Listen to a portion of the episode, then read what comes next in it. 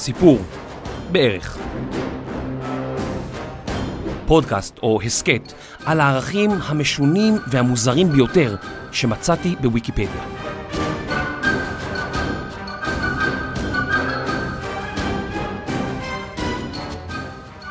אני אציג אותך, ואז uh, נמשיך את השיחה רגע, רק בשביל שיהיה כן. לנו uh, את השיחה. אז uh, ברוכים הבאים לפרק הראשון של, איך נקרא לפודקאסט הזה? אני אפילו לא, עוד, עוד לא יודע. אה, אין לזה אה, שם? אני חושב, אה, אני חושב שעל שם כזה קצר, כאילו אין מצב. כי לפעמים כשאני קורא סיפורים בוויקיפדיה, אני אומר, לא, אין מצב. כאילו, לא, באמת, היית חושבת שיש פארק שעשועים, שיש שם רכבת הרים שנקראת הפלוץ של הכלב? כאילו, לא, דברים הזויים, שאתה אומר, לא. אין מצב, אין מצב. אז. אולי נקרא לזה, כאילו, אין מצב. אה, מי שהתגייסה ובאה לעזור לי עם הפרק הראשון זאת רינת ספיבק. אהלן. אהלן, שלום, שלום. הכרנו במהלך הצילומים של כאן איתכם. נכון. אה, היה מין כזה ממש כיף לעשות את הפינה הזאת של היסטוריה, ואז אמרתי, יאללה, נמשיך אותה לפודקאסט גם, ואולי נעשה עוד בעתיד אה, משהו, יש כל מיני רעיונות שעולים ומתגלגלים, שממש כיף. איימן. אז המטרה של הפרק הזה, זה לעשות, לספר סיפור, ולנסות להפתיע את, ה, את מי שיושב מולי, הפעם זה אותך, לספר לך סיפורים שהם אמיתיים לחלוטין. עכשיו, איך הגעתי לזה? אוקיי.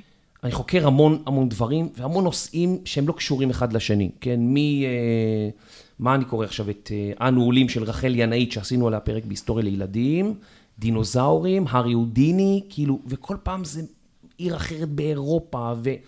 ויש כל מיני מקורות שאתה חוקר, ואז אתה אומר, רגע, אני צריך לבדוק אם באמת הסיפור הזה נכון או לא נכון. ואני מגיע לכל מיני מקומות בוויקיפדיה, כל מיני ערכים, שברגע הראשון שאתה קורא את התקציר למעלה, אתה אומר, לא, אין מצב. כאילו, לא, לא יכול להיות. ואז אני קורא עוד קצת, ויוצא טיפה החוצה, וזה מסתבר שזה באמת נכון. וגם, אני מוצא כל מיני דברים בוויקיפדיה, הרבה פעמים אני כותב כאילו הערות, תוכן וזה, שנגיד, אם יש טעויות בעיקר שאני מוצא, אני לא כותב ערכים, אז אה, אני גם נתקל בזה שיש כאילו המון אורחים מאוד מוכשרים בוויקיפדיה, שהם ממש כמו שומרי סף כאלה, מאוד קשה להכניס לשם כל מיני דברים, לפעמים קשה מדי, חייב להגיד. יש איזה מישהו שעשה איזה מחקר, שהבאתי כאילו את הנתונים שהוא, ואז מישהו אחר, לא, יש מחקר אחר, אומר, לא, אבל זה הבן אדם שעשה. בקיצור, רגע, אבל יש איזה. מישהו שעושה את הבקרה מלמעלה? מלא. כלומר, כן? מלא עורכי ויקיפדיה שעושים את הבקרה, ועכשיו אם תנסי לשנות איזה ערך נגיד בוויקיפדיה, את לא תוכלי, הם אה, יכולים לחסום וזה, ולא סתם. אבל הם בודקים ואז הם מאשרים או כן, שלא? הם משתמשים בכל מיני מקורות ובודקים. מעניין. אה, את יודעת, חלק מהפעמים המקור שלך הוא מצוין ושלי מצוין איך מחליטים.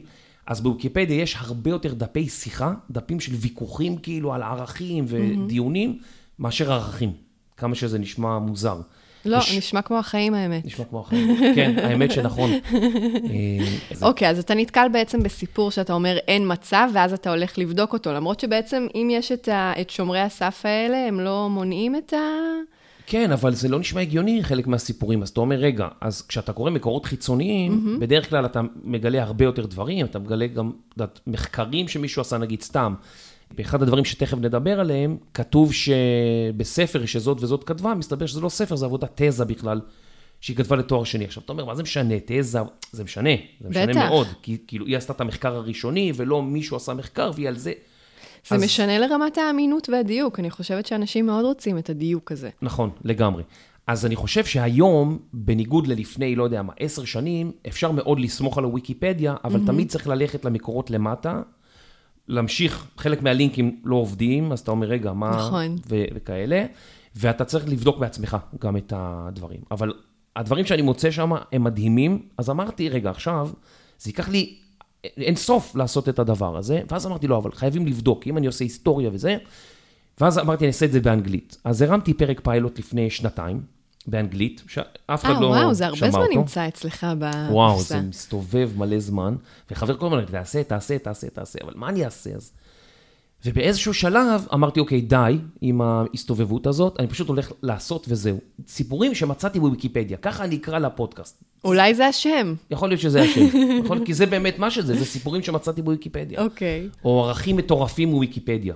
כאילו, אה, מש, משהו, בקיצור, mm-hmm. משהו בסגנון הזה. ואז אמרתי, בואו פשוט נספר לאנשים על הערכים האלה, כאילו, במקום לאגור, לאגור. עכשיו יש לי רשימה בבית של כבר 200 אה, ערכים שבאמת, אני אומר לכם, אני אומר לך, יש כזה ערך, את אומרת לי, עזוב, נו, יובל. תן לי באמת. דוגמה של הדבר הכי מטורף. הנה, בפרק הזה אני אתן לך כמה דוגמאות משוגעות. אחי, זה קשה להגיד, כי באמת יש אין סוף מחלות של ריקודים, שאנשים... תכף אני אספר. מחלות של ריקודים, או, זה מעניין. את יודעת מה, את רוצה זהו, להתחיל עם זה? קנית אותי, כן. בסדר, אז אני רק אגיד לפני זה, שמה שמפתיע זה לא רק השם של הערך או התקציר שלו, הרבה פעמים זה גם מה שכתוב בערך עצמו, כלומר, התוכן, ממש. התוכן, ולפעמים התוכן הוא כל כך ארוך, שאתה אתה יושב עליו הרבה מאוד זמן.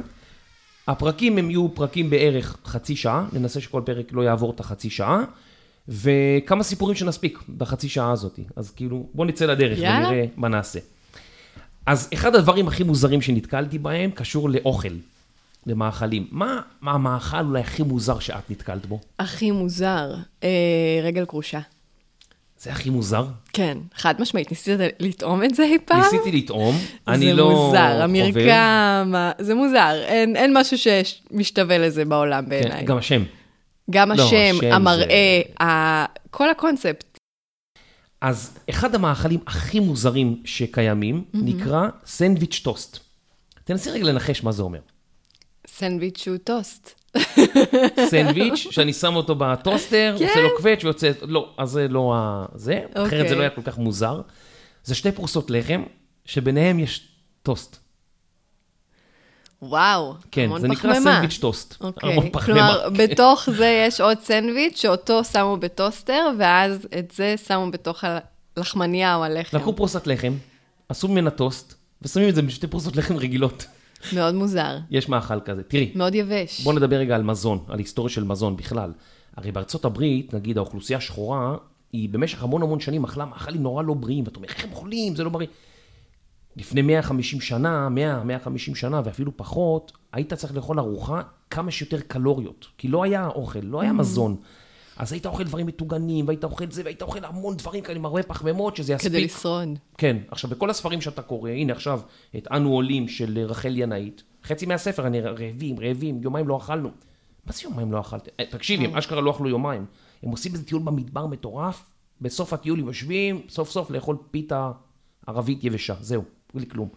זה... תפוחי אדמה לא בטח היה, זה ה- לא היה. אנחנו שמכירים היום אוכל, זה כאילו... זה, זה מטורף. זה אולי הדבר הכי מוזר שיראה לאנשים שהם יראו מכוניות, הליקופטרים וזה, יפתחו את המקרר שלהם ויגידו, וואו, מה זה הדבר הזה? כאילו... בקיצור, באותם ימים אה, יצא ספר, ב-1861 יוצא ספר באנגליה בשם ספר ניהול המשק, או ספר ניהול הבית, בידי מישהי שנקראת איזבלה ביטון. עכשיו, ביטון, אתה אומר, רגע, ביטון, לא, ביטון זה, בדקתי, זה שם סקוטי. ו...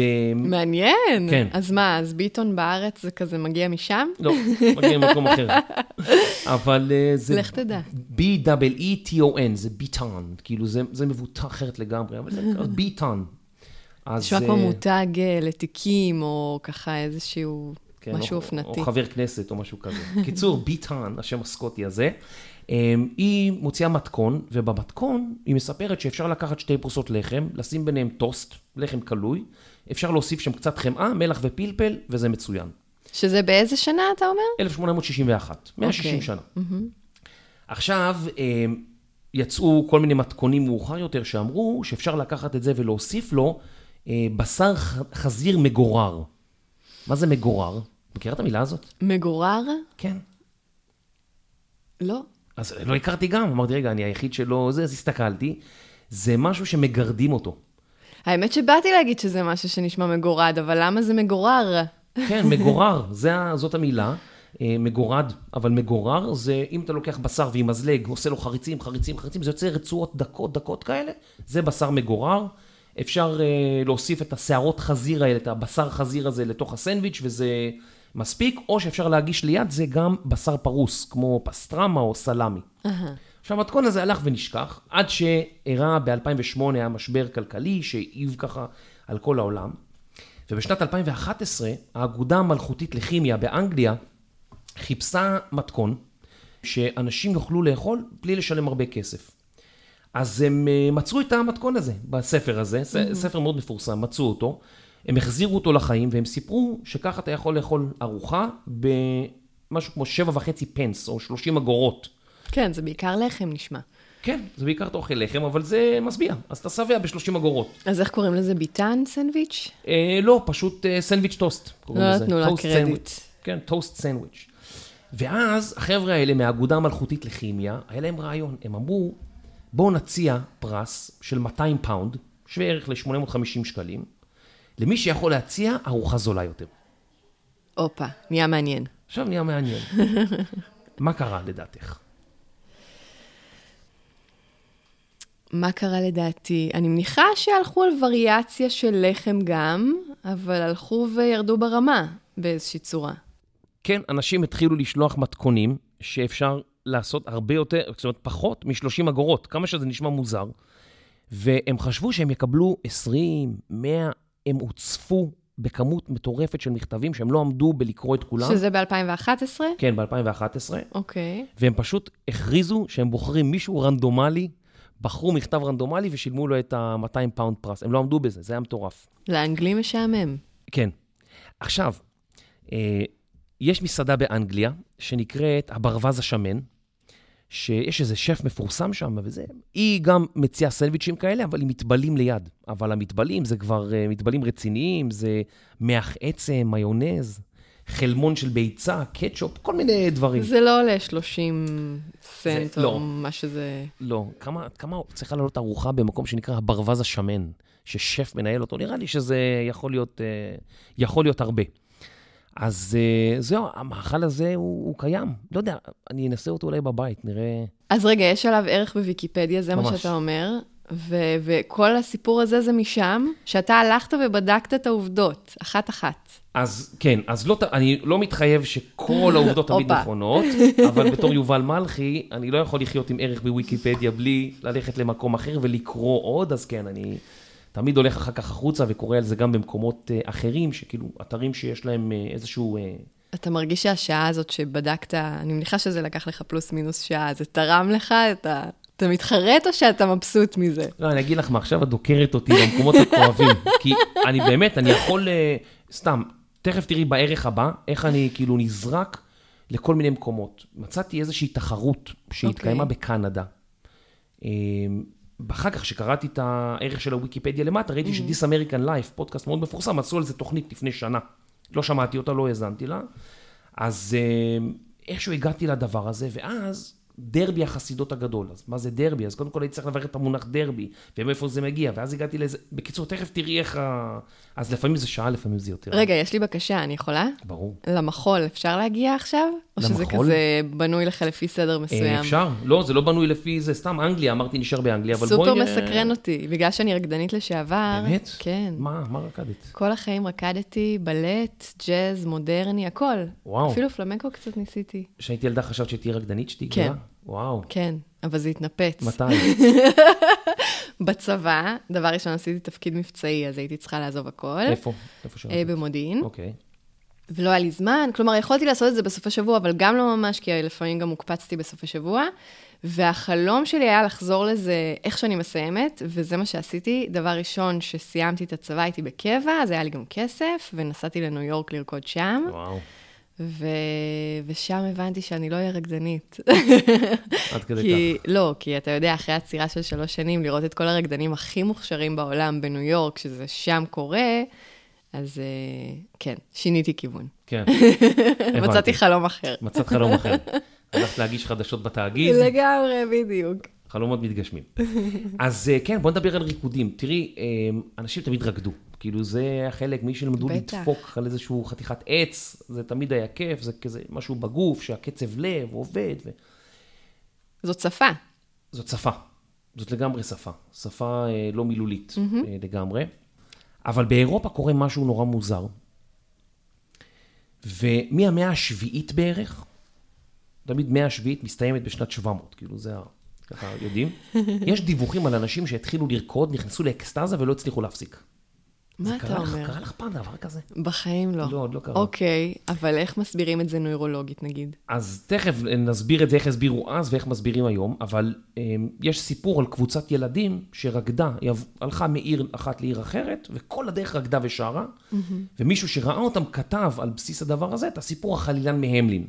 לא יודע אם זה נכון או לא, אבל זאת אחת ההשערות שם. מעניין. באזור שנת 1374, כבר מתחילים להגיע יותר סיפורים mm-hmm. על אנשים שמתחילים לרקוד, ובמקום לרקוד עשר דקות, רוקדים שעות. והדבר הזה עובר מעיר לעיר, בהתחלה בצרפת, אבל גם מגיע לגרמניה, לאנגליה, לוקסמבורג, יש כאילו המון דיווחים על אנשים שרוקדים בלי הפסקה. בלי סמים. אה, אז תכף נדבר על זה. אנשים התחילו לרקוד אה, בכל מיני מקומות, שמעו עליהם, כאילו על הסיפור הזה, שיש אנשים שמתחילים לרקוד ולא מצליחים לעצור. בקבוצות. זה גם בודדים, גם יחידים, ולפעמים הצטרפו okay. אוקיי. להם קבוצות. אני פעם ראיתי ביוטיוב סרטון נורא נורא נחמד, שקבוצה ענקית כזאת שיושבת על דשא, וקם איזה בחור, ופשוט מתחיל לרקוד. בהתחלה כולם מסתכלים עליו. בטח, אני מכירה את זה, מכירה זה את זה, סרטון נכון? אדיר. אתה יודע, אגב, איך למצוא אותו? כי אני מחפשת אותו, אני לא צוחקת. אה, אפשר למצוא אותו בקלות. וואו, זה סרטון אדיר על התנהגות חברתית. כן. שכאילו, אם מישהו עושה משהו בכל הלב, ובכל, כאילו, בתשוקה, ולא אכפת לו, כאילו, מה אומרים האנשים מסביב, יצטרפו אליו בסוף. כן, נסביר, הוא באמת רקד מאוד מאוד מוזר, ובהתחלה ככה אנשים, אף אחד לא הצטרף אליו, ואז איזה מישהו, ברגע שמישהו אחד הצטרף אליו, אז זה כבר גרם ליתר להצטרף, וזה היה, ואז באמת, אחד התרגילים שאני עשיתי איזשהו קורס, והראו לנו את זה, שאלו מי המנהיג, הבן אדם הראשון שקם או הבן אדם השני שקם, כי גם להיות הבן אדם השני שעוקב אחרי מישהו, נכון, צריך אומץ. אומץ מטורף. לגמרי, לגמרי. אז uh, באמת uh, הדבר הזה קרה בכל מיני מקומות ומדווחים על זה. עכשיו צריך להבין, אנחנו עוד לפני המצאת הדפוס. Mm-hmm. אז עוד אין כל כך עלונים, ובדרך כלל זה מה שנזירים מעתיקים, זה אי אפשר להעתיק כל כך הרבה דברים, אז אין הרבה דיווחים. ומספרים בחלק מהדיווחים שעשרות ומאות הפכו לאלפים, ולפעמים יותר מעשרת אלפים איש בעיירה מסוימת רקדו. כמה זמן הם רוקדים? אז הם רוקדים, אה, חלק מהם רוקדים אה, שעה, חלק רוקדים יותר, חלק מהם רוקדים עד שהם מתעלפים, ויש גם סיפורים על אנשים שרוקדים עד שהם מתים. וואו. כן. זה כבר, אתה יודע, רקדן, מה שנקרא, עם קונביקשן, כן? אה, במהלך הריקודים, אנשים צעקו, בכו, הם אה, נראו חסרי שליטה לחלוטין על מה שהם עושים. והאירועים האלה התרחשו ככה פעם ב... רואים עליהם באיזה אזור של 150 שנה. ב-1518, זה הערך בוויקיפדיה, מגיפת הריקודים של 1518. אישה החלה לרקוד בעיר שטרסבורג, אה, בצרפת היום, ואחרי כמה זמן שהיא רוקדת, היא רוקדת כמה ימים. אנשים החלו להצטרף אליה, פשוט הצטרפו אליה, כמו הבחור הזה, ותוך תוך הזמן הזה עשרות מצטרפים אליה ומצטרפים, ועוד ועוד ועוד, הם הופכים למאות. הם רוקדים ורוקדים ולא מפסיקים, עד שחלקם מתים במקום מהתקפי לב.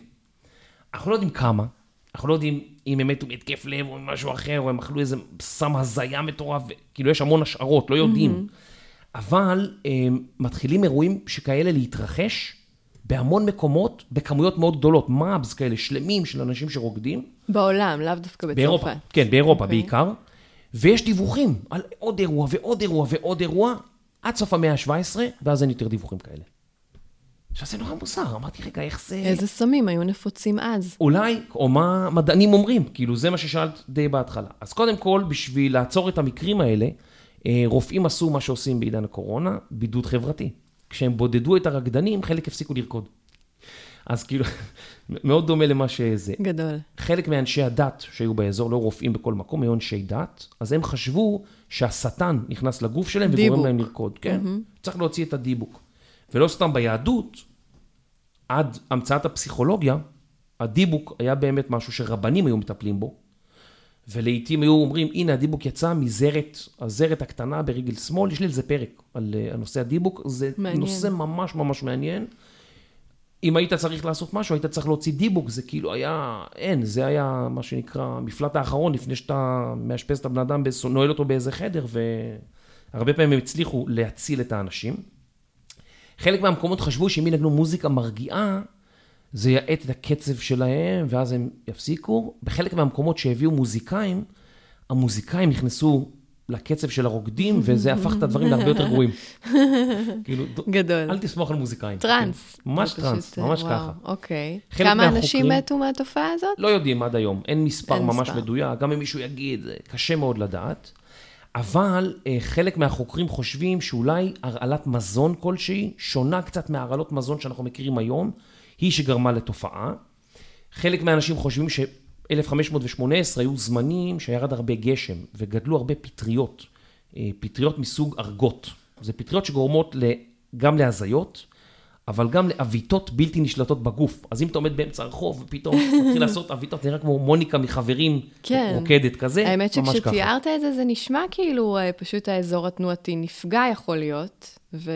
ואז אין שליטה עליו, כמו שקורה במחלה, כמו בפרקינסון למשל. כן. אז יכול להיות שזה מה שקרה. חוקרים, עד היום, את מבינה, מה מעניין בערך הזה? אף אחד לא יודע עד היום להסביר למה, אבל יש המון השערות. אז הפטריה, הרעלת מזון, יש חוקרים שטוענים שהתקופה הזאת הייתה תקופה מאוד קשה. אה, זו תקופה שהכנסייה שולטת, ואנשים בלחץ נוראי כל הזמן מפחדים שהשטן יבוא לבקר אותם. Mm-hmm. והיה מה שנקרא מתח קבוצתי, או מתח משותף. ודרך אגב, זה מה שנקרא היסטריה המונית. אה, יש המון מקרים מוזרים של היסטריה המונית. בערך של ויקיפדיה זה כמובן מוביל לעוד דרך ועוד דרך ועוד. עשיתי את כל המסלול. זהו, אז דר, דרך זה הגעת לזה? כי באמת עניין אותי איך קפצת דווקא ל... הגעתי לזה, אני כבר לא יודע הזה. איך, אבל משם הגעתי לעוד מקרים שחיפשתי היסטריה המונית, להבין מה ואיך. אז אה, מה זה היסטריה המונית בעצם? זה סימפטומים היסטריים, או סימפטומים שגורמים לחוסר יכולת לשלוט ולנהל רגשות, כשאתה mm-hmm. נמצא במצב קיצוני, שאתה לא יודע מה... אה, שמדביקים אחד את השני, אני מניחה, כן. בגלל זה זה המוני. נכון. אז אה, נגיד שמישהו מרביץ לאיזה בחור על הרצפה וצועק מחבל, אז מלא אנשים יצטרפו כן. ויעזרו לו בלי לבדוק, או משהו כזה. יש לזה שם בפסיכולוגיה חברתית, שאני לא זוכרת אותו. מרס היסטריה באנגלית, אבל אולי יש לזה משהו יותר מדויק. זה, התופעה מתחילה שבן אדם אחד מגלה סימני היסטריה לעיניהם של אנשים אחרים, ומדביק אותם, והם מתחילים לגלות את אותם סימפטומים. אז יש דוגמה נורא יפה לסיפור שכזה, גם ויקיפדיה בייסט. בשנת 1962, שלוש נערות בטנגנייקה, אה, מדינה שהייתה קיימת בין השנים 1961 ל-64, שלוש שנים בלבד. Mm-hmm. אז אה, אם אתם לא, לא שמעתם אף פעם על המדינה הזאת, זה בסדר. זה מזרח אפריקה בטנזניה של ימינו. אוקיי. Okay. וכן, אנשים אומרים, מה, איפה אנחנו... עכשיו, אה, שלוש בנות בבית ספר התחילו לצחוק. שאתה אומר, שלוש בנות צוחקות. יכול המנהל, כאילו מה...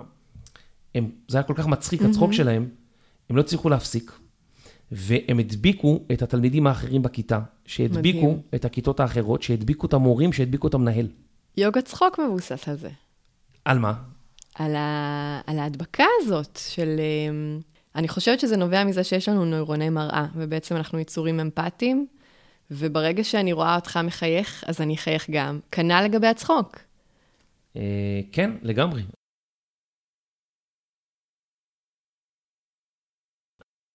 אז זה מה שקרה שם באפריקה, זה, אבל זה היה יותר מסתם צחוק רגעי. כן, נשמע לא נוח. כשזה מגיע להתקף צחוק, זה לפעמים כבר, אה, זה קרה לי פעם, זה לא נעים. כואב את הבטן, נכון? כואב את הבטן, הלחיים. הלחיים כואבות, וגם לא בא לך יותר, די, זה כבר מביך באיזשהו שלב, לא בא כן. לך לצחוק, אתה רוצה להיות רציני לרגע. לא, יש לי חברים כאלה שיכולים להצחיק, שאתה לא יכול לעצור, ואתה אומר, די, די, אני לא יכול לנשום, אני לא יכול לנשום, כזה, כן.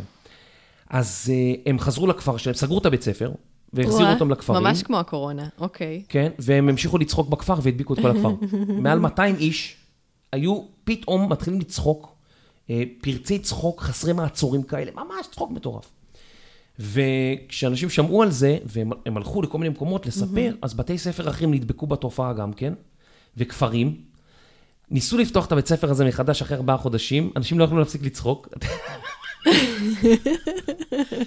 טוב, אתה מדבר על פיוק, אנשים פאקים, אתה מדבר על צחוק. אבל אתה, עכשיו זה היה צחוק לא אמיתי, נכון? לא, זה אמיתי, כי... אתה פשוט שחקן טוב. לא, כי...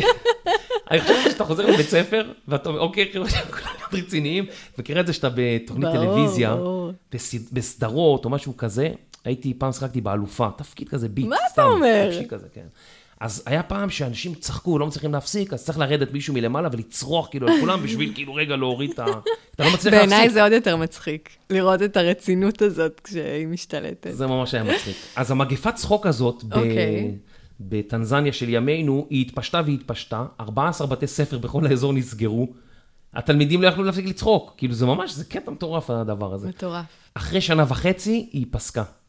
איך? והיא פשוט פסקה כי חושבים שהדבר הזה קרה, הם בדיוק קיבלו עצמאות, עברו מדינה, היו כל מיני אירועים כאלה אני יכולה לומר לך שבוודאות, כל אלה שצחקו בשנה וחצי האלה, היה להם שרירי בטן מטורפים. ריבועים. נראה לי שהם בריאים מאוד. כן, את אומרת כאילו... מה, זה שרירי בטן מטורפים, לא כואבת לך הבטן אחרי שאתה צוחק? כואבת, אבל את יודעת, זה כזה יותר זה מפתח. פנימי, כן? אז אני... בסדר, זה... אה, אני זוכר. שבהייסקול בארצות הברית, הייתה לנו מורה לביולוגיה, שהייתה מדברת איתנו על דברים מעניינים כאילו, ומביאה כל מיני מחקרים, שזה היה נורא כיף. אולי בגללה אתה עושה את זה. לא, אחר כך נורא סבלתי בזכותה. מביולוגיה, אבל כן. והיא סיפרה לנו משהו נורא מעניין, שאנשים החלימו ממחלות כשהם ראו סדרות מצחיקות, שרופאים לא הצליחו להבין את זה, עד שהבינו שבאמת כשאתה רואה דברים מצחיקים, שהגוף שלך הרבה יותר בריא, בטח, הרבה יותר מערכת קל להחלים. החיסון. זה לא היו מחקרים כאילו ממש מדעיים, ממש מבוססים כאלה, אבל זה היה מאוד מעניין לשמוע את זה. בקיצור, אומרים שלמעלה מאלף איש נדבקו במחלה בשלבים כאלה או אחרים, על מחלת הצחוק. עד היום לא יודעים מה מקור התופעה. יש אוניברסיטה אחת בארצות הברית שחקרה את המקרה, והיא טוענת שזה פשוט היסטריית המונים, או mass psychogenic illness, MPI זה נקרא, אה, בשפה המקצועית, שזה נובע ממתח באוכלוסייה, ולא וואו. מרעל במזון או השפעה סביבתית, היה מתח לכולם, וברגע שאחד צוחק ורואה שזה מפיג את המתח הצחוק, זה פשוט מדביק מדהים. אנשים אחרים, כי זה תרופה למשהו. אז כן, אז מקסים. צחוק יכול להיות אה, תרופה. אני רוצה להגיד משהו על זה. אה, דבר ראשון על ה... יש לי שני סיפורים שהזכירו לי מה שהגעת אליו מהמחול. דבר ראשון, שמעת על אה, זוז גורו? לא. אז גם, אה, אם אתה תראה בתל אביב ותפתח עיניים, יש עכשיו איזושהי תופעה ממש חזקה של מישהו שהוא גורו, שקוראים לו זוז גורו, זה הגיע מחו"ל, והוא לוקח אנשים בין ברים בלילה, ברחוב, וככה יש להם אוזניות, אז ככה לא שומעים את המוזיקה, אבל הם שומעים באוזניים מוזיקה, והוא מפעיל אותם, הוא המפעיל שלהם, והם רוקדים ביחד ברחוב, ואנשים עוצרים ומצטלמים איתם, אנשים רגילים, מדהים. כלומר, חברים שלי עשו את זה, סיפרו לי על זה, ו... יש להם אומץ לעשות כזה דבר, אתה יודע, זה, זה כן. חתיכת תשומת לב שככה באמצע הרחוב. הסיפור השני שאני רוצה לספר לך, זה בהודו, כשחברה מאוד טובה שלי שם הייתה באיזשהו אשרם, וכשאני באתי לבקר אותה ברישיקש, להיפגש איתה, אז uh, היא בדיוק סיפרה לי שאחד החברים הטובים שלה התאשפז, uh, שהוא ככה איבד את זה, היא סיפרה לי את התסמינים, שהוא התחיל, הוא פתאום הלך ערום, והוא, והוא פשוט איבד את זה, הוא, הוא לא התנהל חברתית בצורה הגיונית. אבל זה לא ראשון בהודו שזה קורה לו. נכון, אבל מה אתה ישר חושב? שאלתי אותה, מה הוא עישן? מה, מה הוא. לקח? אז היא אמרה לי, לא, זה קרה לו מתרגילי נשימה. פרניאמה. הים. כן. כלומר, מסתבר ש... ועכשיו, כשהיא לקחה אותו לבית חולים ההודי, האחות ידעה בדיוק מה זה. היא וואו. אפילו נתנה את השם המדעי שאני לא זוכרת אותו, אבל מסתבר שאם נושמים, עושים איזשהו תרגול פרניאמה מסוים, ויכול להיות שאתה מגיב לזה כי XYZ, אתה יכול להגיע לרמת, אה, לרמה משיחית כזאת. שאתה משוכנע שאתה... זה עודף חמצן אולי, או משהו כזה. משהו בין החמצן נושם והפחמן. הדו-חמצני, שכאילו, הוא לא, הוא לא המצב הרגיל, והיה ממש צריך לווסת אותו במשך כמה ימים עד שהוא חזר לעצמו, וזה היה מסוכן ברמה של אולי על חזור, מנשימה. מדהים. האמת שיש לי סיפור טוב על זה. תכף אוקיי. אני... אז בואו נסיים רגע את הסיפור על זה, ואני אספר לך את הסיפור על האנשים גם שוט. שהשתגעו קצת. אז אה, בקיצור, לא יודעים אם זה הרעלת מזון או פטריות. אני חוזר לריקודים, מגפת הריקודים של 1518. אה, אומרים שיכול להיות שזה היה מקרים של היסטריה המונית, ראשוניים, שמתועדים, ויש גם חוקרים שטוענים שזה הכל היה הצגה. כמו המאבס האלה של היום, שפתאום אחד מתחיל לרקוד ולשיר ברחוב, לא, לא, לא, ואז אחד אחריו, ואחד... זה היה בדיוק ככה, זה היה שלושה ארבעה אנשים שפשוט התחילו לרקוד והצטרפו אליהם אנשים שלא היו חלק מאותו דבר. הדבקה כן, חברתית. והם פשוט אמרו, בואו ננסה ניסוי חברתי ונדביק מלא אנשים. אבל מלא אנשים מתו, מלא אנשים דיברו על זה, זה היה כזה ממש תופעה, פחדו מזה, את יודעת, צריך להבין, לפני 500 שנה, כשאתה נתקל בתופעות לא מוסברות ואין הסבר, אין ויקיפדיה שאתה יכול להיכנס ולקרוא. אז אה, מה עושים? אתה מסתובב עם אה, פחד אה, הרבה מאוד זה זמן. מצחיק שאתה אומר אז, כי גם היום, הקורונה הזאת, מה זה? זה בעצם משהו שאנחנו לא יודעים איך להתמודד איתו, כן. וכולנו היסטריים, באיז... יש כאלה שיותר, יש כאלה שפחות, אבל יש היסטריה ברחוב. נכון. אין ויקיפדיה לקרוא על קורונה. כן, או אנחנו לא יודעים מה יקרה עוד חודש או עוד נכון. חודשיים. עכשיו, דיברנו על תופעות זה, אז יש עוד משהו שמצאתי, שהוא מאוד מעניין. אני הכרתי את סינדרום ירושלים. כשאנשים מגיעים לירושלים, חושבים שהם המשיח, אפילו בסימפסונס יש... אתה רואה, הובלתי אותך לשם. מדהים. זה היה הובלה מדהימה. הובלה מדהימה. האם ידעת, גברת רינת ספיבק, האם ידעת שיש דבר כזה שנקרא סינדרום פריס? לא. מה, זה מתחרה עם ירושלים? דומה, דומה. מה יותר טוב? תקשיבי, זה, זה אחד הדברים הכי מוזרים שנתקלתי בהם, באמת מוזר. זה סינדרום שחווים אותו תיירים יפנים. מצוין, אוקיי. כן. מצלמים את עצמם לדעתי. לא. הסינדרום הזה הוא אכזבה שנובעת מהגילוי כי פריס, או פריז, איך אומרים, פריס או פריז? אני אומרת חדשות. פריז. פריז כן. היא עיר רגילה לחלוטין, ולא איזה עיר קדושה, עיר אורות מדהימה, וואו. והם חולים בכל מיני מחלות פסיכיאטריות כתוצאה מכך. אה, בין השנים 1988 ל-2004, אה, משהו כמו 16 שנים, אובחנו 50 חולים עם התופעה הספציפית הזאתי. וצריך להבין שיש שישה מיליון תיירים יפנים שמגיעים או הגיעו לפריז עד הקורונה כל שנה, בין שישה לעשרה מהם היו חולים בסינדרום פריז. כי הציפיות לא תאמו את אה, מה הציפיות? ש... כן, כלומר, זה ציפייה- המציאות לא תאמה את הציפיות? ממש ככה, הם ציפו עיר האורות, פריז, מופעי כאן, הם הולכים ורואים עיר גילה, לא יודע מה, פליטים ברחוב, פתאום הם אומרים, מה זה, זה... יכול להיות שהיו להם תסמינים של דיכאון עוד לפני? יכול להיות, למרות שחקרו חלק מהם שלא גילו תופעות פסיכיאטריות, אבל ביפן הכל יכול להיות, יש לי פרק עם אח זה שלי, אחד הווירדים. בקטעים שאני מספר על יפן וזה. עכשיו, מסתבר שזאת לא התסמונת היחידה שלא הכרתי אני, יש עוד תסמונת אחת, שנקראת אה, תסמונת סטנדל, או תסמונת פירנצה. אוקיי. שמעת? לא?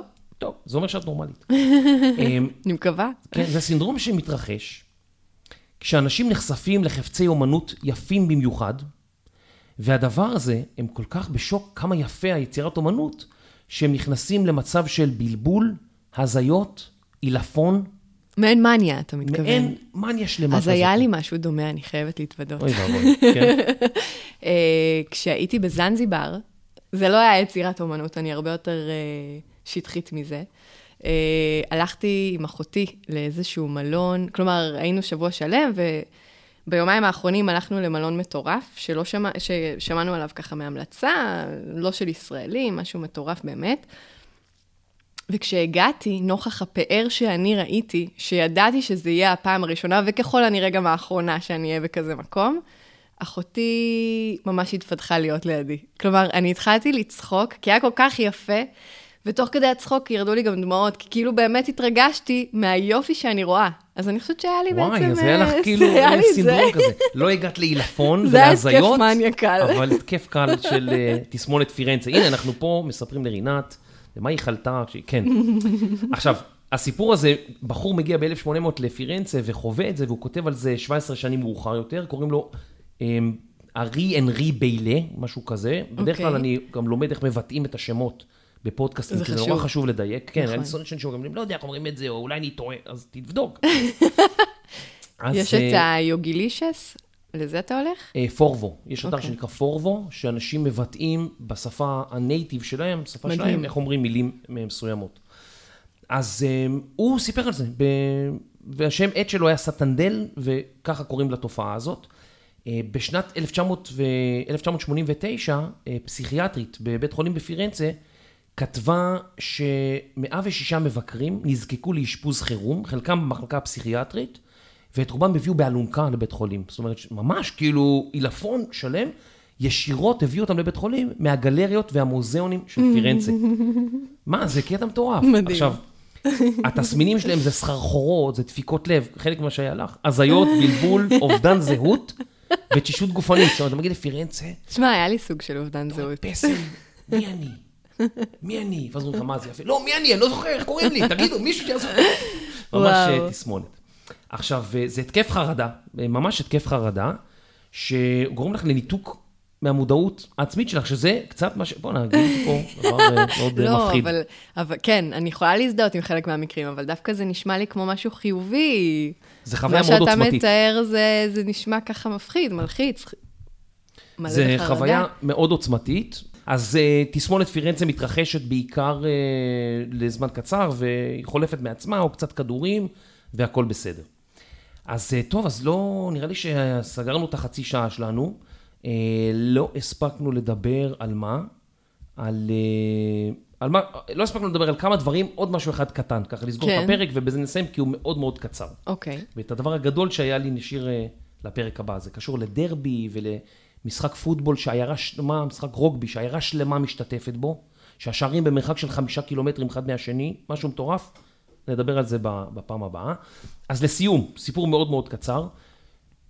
חיפשתי, אנחנו עושים פרק בעונה 4 של היסטוריה לילדים על אה, אה, פארקי שעשועים כאלה. ואחד הפארקים הראשונים שנפתח בברוקלין, קראו לו לונה פארק, ומשם השם הגיע אלינו. יש פארק, פארקים נורא מוזרים בעולם, עם מגלשות מטורפות וכל מיני דברים, ויש דברים מאוד יפים.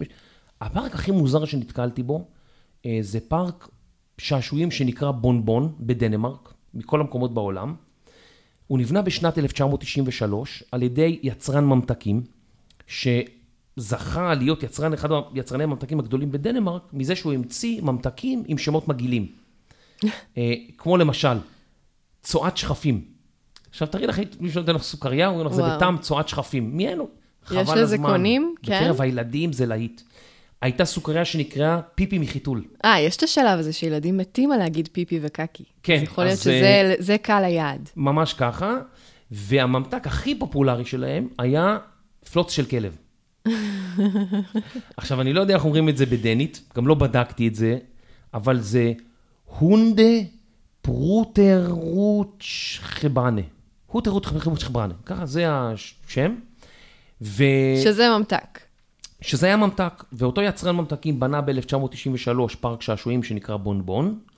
שזה וה- גם מוזר שלפארק שעשועים הוא קורא בונבון ולא איזה שם מפוצץ של חיתול עם אה, כן. הפרשות או משהו. זה בשביל למשוך את ההורים. כשההורים מגיעים בפנים, אז כל הפסלים שיש שם בתוך הגן, בפארק, זה הכל כלבים משתינים, מקיאים, חתולים, עושים את הזה שלהם. קטע מטורף, כן? אה, זה קטע מטורף, אבל אני יכולה להבין איך ילדים אה, מתים על זה. נכון, אפשר ממש להבין איך ילדים מתים על זה. ואחת, ה... אה, הדבר הכי פופולרי שם זה מין רכבת הרים קטנטונת כזאת, היא לא זה רכבת הרים כזאת, זה לילדים קטנים. ולרכבת הרים הזאת קוראים בדיוק ככה, פלוץ של כלב. עכשיו, יש, לא סתם השם, כשאתה נוסע ברכבת הרים, יש פסלים של כלב מחרבן, יש פסלים של כלב עושה פיפי, יש, כאילו, הכל זה דברים כאלה. ולא רק זה, תוך כדי הנסיעה, מהקרון עצמו, אתה שומע קולות של פלוצים. מה אתה אומר? כן. לא, באמת, אני... אחד המוזרים. אחד המוזרים שפגשתי. זהו, אז עם זה אז נסיים. לפי דעתי המסקנה של החצי שעה הזאת, כן. זה שהאנושות מוזרה, גם כשאנחנו ילדים. אה, כן, ושוויקיפדיה אה, מלאה בסיפורים כאלה, ונמשיך אה, בפרקים הבאים לספר עוד כל מיני סיפורים מוזרים כאלה שמצאנו בוויקיפדיה. זה מעורר קצת סקרנות, קצת דמיון, אני עוד לא יודע לאן זה יוביל, אבל הרגשתי שכאילו, אני לא יכול לאסוף את הדברים האלה. ולהישאר איתם לבד, אתה חייב. לחלוק את הידע הזה. לא, יום אחד אני אגיד. בוא'נה, זה מזכיר לי תסמונת פירנצה, ויגיד, על מה אתה מדבר? עכשיו אנשים ידעו. כאילו, בדיוק. ממש תודה שבאת לפרק הראשון ועזרת לי להניע את הגלגלים של הדבר הזה. אני מקווה שתתארחי בעוד פרקים ושנעשה אולי איזה פודקאסט ככה מיוחד ביחד. תודה לך, נהניתי מאוד. מה את הולכת את לעשות בשנה הקרובה? וואו, איזה שאלה מפוצצת. יש עליי ערך- ערך בוויקיפדיה דרך אגב? לא. חברים, כרם. מאזינים יקרים, באמת, רינת שהייתה מגישה אני בתאגיד, אין עליה ערך בוויקיפדיה, זה לא לעניין. זורקת לך את הכפפה. מה אני הולכת לעשות בשנה הקרובה? האמת שיש לי כמה רעיונות, אבל הם עדיין בהתהוות. אז אה, איך אמרת? לפעמים אני רוצה לשתוק, אז זה הרגעים שצריך לשתוק בהם וככה קודם לבנות ואז לדבר. יפה. אז אה, המון המון בהצלחה, מה שלא תעשי, אה, אני חושב שבכאן איתכם, כשעשינו את התוכנית, אז אה, ראיתי אותך כמראיינת בעצם בתוכנית, גם מאוד אנושית, ומי שנכנס לאולפן ובמתח, ואני מתארח בהמון תוכניות, לפעמים אתה בא, ל- לא, לא אזכיר שמות, לפעמים אתה בא לתוכנית, שניים מגישים בטלפון שלהם, ואתה כזה, אוקיי, אתה יודע, כאילו, משהו לשבור את המתח טיפה, זה כלום, ואז יש את האות, ואז הם פונים אליך. הם לא מבינים שאם פונים אליך לפני, והכל אתה הרבה יותר נינוח, הסיפור זורם. כן. אז עשית את זה בחן. וזה היה מאוד יפה לראות את זה, מאוד יפה לראות מקצוענות באופן כללי, לא משנה במה אתה עוסק.